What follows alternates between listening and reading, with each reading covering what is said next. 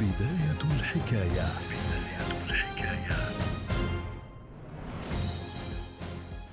ديسمبر من عام 2017 سعر عملة البيتكوين الافتراضية يصل لأكثر من 19 ألف دولار.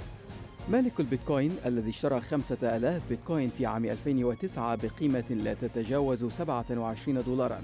أصبح في حوزته 50 مليون دولار في أقل من عشر سنوات. لكن هذه ليست بداية الحكاية. في عام 1983 يقدم عالم الرياضيات الأمريكي ديفيد تشوم ورقة بحثية يشرح فيها فكرته لطرح عملة إلكترونية. ومع أن كثيرين يستغربون الفكرة يؤسس تشوم شركة ديجي كاش المختصة بالعملات الرقمية في أمستردام لتسويق الأفكار في بحثه. لكن الشركة لا تلقى نجاحا وتقدم دعوى للإفلاس في عام 1998 وبعدها بعام يغادر تشوم الشركة. مع تطور الإنترنت وانتشاره وبدء انتشار الهواتف المحمولة تبدأ شركات في التفكير في زيادة أرباحها عبر الدفع من خلال الإنترنت ولكن على نطاق ضيق.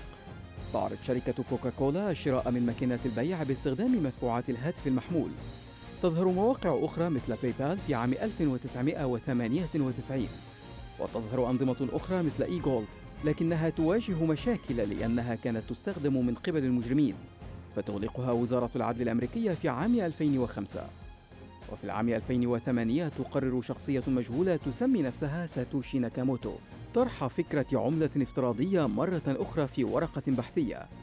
يشرح ناكاموتو أن العملة الجديدة ستعتمد في تعاملاتها على تقنية البلوكتشين.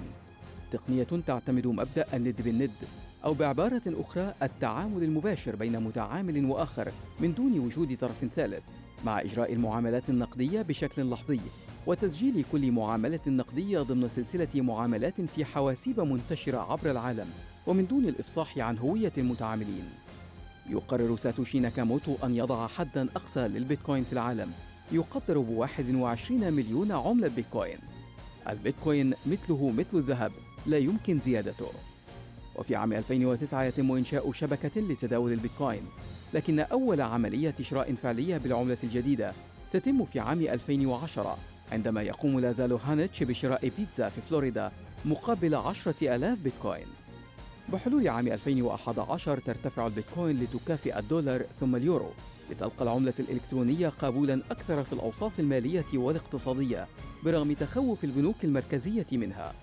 تعلن شركات تجارية عديدة موافقتها على التعامل بها وخلال عامين فقط تحقق البيتكوين أرباحا متزايدة وتصبح أغلب مواقع الربح والاستثمار تتعامل بها.